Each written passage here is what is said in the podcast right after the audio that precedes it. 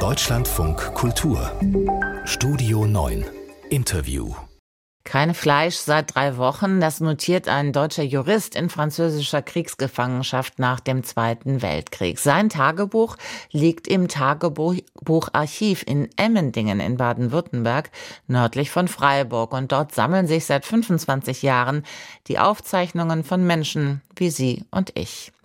Heute ist der Geburtstag, gestern war der Festakt und noch davor habe ich mit Archivleiterin Marlene Kayen gesprochen. Das ist ein großes Archiv mit mehr als 25.000 Dokumenten, davon rund 18.000 Tagebücher. Und ich wollte von Marlene Kayen wissen, ob sie dieses eine Tagebuch hatte, was sie besonders berührt. Das ist eine schwierige Frage, weil es kommen immer wieder Tagebücher rein oder ich stoße auf Tagebücher, wenn besondere Forschungsanfragen sind oder Tagebücher, die ich selber transkribiert habe, also umgewandelt in Maschinenschrift oder gelesen habe für irgendwelche öffentlichen Lesungen. Und da gibt es Tagebücher, die mir im Laufe der Zeit ans Herz gewachsen sind. Haben Sie dafür ein Beispiel? Ja, zum Beispiel die Tagebücher einer Frau aus den 60er, 70er, 80er Jahren, die einen für heutige Verhältnisse ungewöhnlichen Beruf hatte, nämlich Zugsekretärin. Sie war tätig in einem Schreibabteil des damals supermodernen Rheingold TEE Express der, ich glaube, von München, Hamburg, Amsterdam und so fuhr. Und dort empfing sie Kunden, die ähm, ihr Texte diktierten, äh, sogar manchmal Klassenarbeiten, Vorträge. Sie hat ein einmal eine Begegnung gehabt mit Adorno oder mit äh, Leuten, die auch äh, an anderer Stelle Vorträge hielten. Und das hält sie in ihrem Tagebuch fest, was sie da alles so erlebt hat. Und die hat einen sehr lebendigen, humorvollen Stil. Und das ist ein Tagebuch, was ich besonders schätze. Für das Archiv arbeiten inzwischen mehr als 100 Ehrenamtliche über ganz Deutschland verteilt. Was sind deren Aufgaben? Äh, große Überschrift ist Archivieren, Lesen, Tiefenerschließung, öffentliche Lesungen veranstalten, Forschern zuarbeiten, ein kleines Museum haben wir auch, die unterschiedlichsten Dinge. Das reicht wirklich von, ich sag mal, einem Job zwei Stunden pro Woche, um irgendwelche Etiketten irgendwo drauf zu kleben, bis hin zu recherchieren und zu einem bestimmten Thema äh, Dokumente zu finden.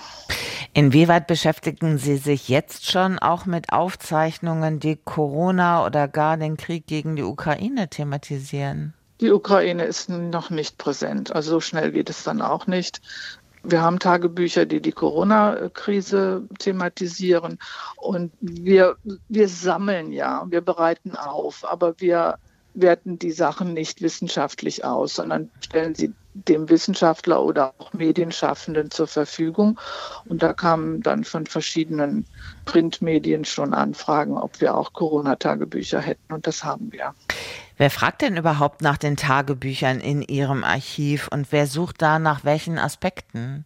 Die unterschiedlichsten Wissenschaftler. Und zwar auch ganz verschiedenen Ebenen oder Menschen, die ähm, ein Buch publizieren zu bestimmten Themen oder Medienschaffende, die zum Beispiel für Dokumentarfilme etwas suchen. Jetzt, ich glaube, in zwei Wochen ist ein Film auf Arte und dann auch im RBB zu Berlin 1933 und die finden dann Sachen bei uns, die O-Töne solchen Dokumentationen zum Beispiel hinzufügen können oder Printbeiträgen zu bestimmten Themen, Sonderhefte der Süddeutschen Zeitung oder auch ganz verschiedene Printmedien, die Themen, autobiografische Aufzeichnungen suchen von Herrn Jedermann und Frau jeder Frau.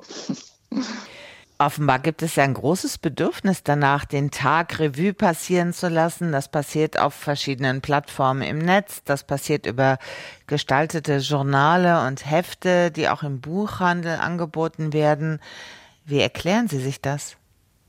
Ich glaube, Tagebuchschreiben hilft, äh, das Leben zu bewältigen. Also von den einfachsten Alltagsherausforderungen bis hin zu schwierigsten Lebenssituationen, wenn man zum Beispiel schwer erkrankt oder äh, den Tod von jemandem trauert und so weiter. Also Schreiben hilft vielen Menschen, ähm, sich zu fangen, sich zu fassen, das Leben zu fassen. So ein Motto, ich schreibe, also bin ich, das hilft vielen als ähm, äh, durch, durch Krisen durch.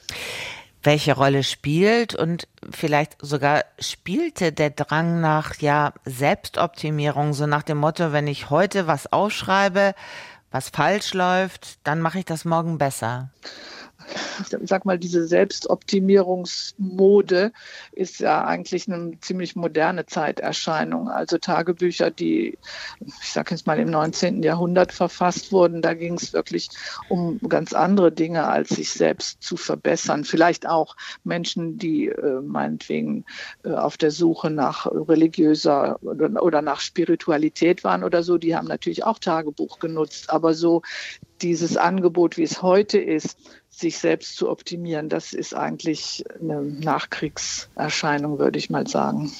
Die Tagebücher meiner Kindheit sind oft mit einem Schloss versehen gewesen. Deutliches Zeichen dafür, das ist nur für mich, privat und intim. Wie verträgt sich das mit der Idee, dass Sie mit dem Tagebucharchiv diese Dokumente dann auch öffentlich zugänglich machen? Das, also was heißt öffentlich zugänglich? Wir machen für Forscher zugänglich, die auch einen Nutzungsvertrag unterschreiben müssen, wie in jedem anderen öffentlichen Archiv. Und wir machen mit jedem Einsender oder Einsenderin einen Vertrag, in dem festgelegt wird, wie das Tagebuch genutzt werden darf. Wir möchten natürlich als Archiv immer das unbeschränkte Nutzungsrecht, aber es gibt äh, auch Einsender, die sagen, ich möchte auf jeden Fall anonymisiert werden, wenn ich genutzt, wenn oder wenn mein Buch genutzt wird oder sogar ein Pseudonym verwendet haben und das respektieren wir auch. Aber die Menschen sind natürlich unterschiedlich auskunftsfreudig, wie man im Netz ja hm. sehen kann. Äh, manche erzählen jedes private Detail und machen sich total öffentlich und andere sind eher so verschlossen und behalten Dinge für sich. Und das kann man, wenn man das Tagebuch nutzt, ähm, auch, das ist abgebildet. Also je nachdem, wir haben ja auch Menschen, die noch leben und uns ihre Tagebücher dann geben, was äh, auch sicher nicht jeder möchte.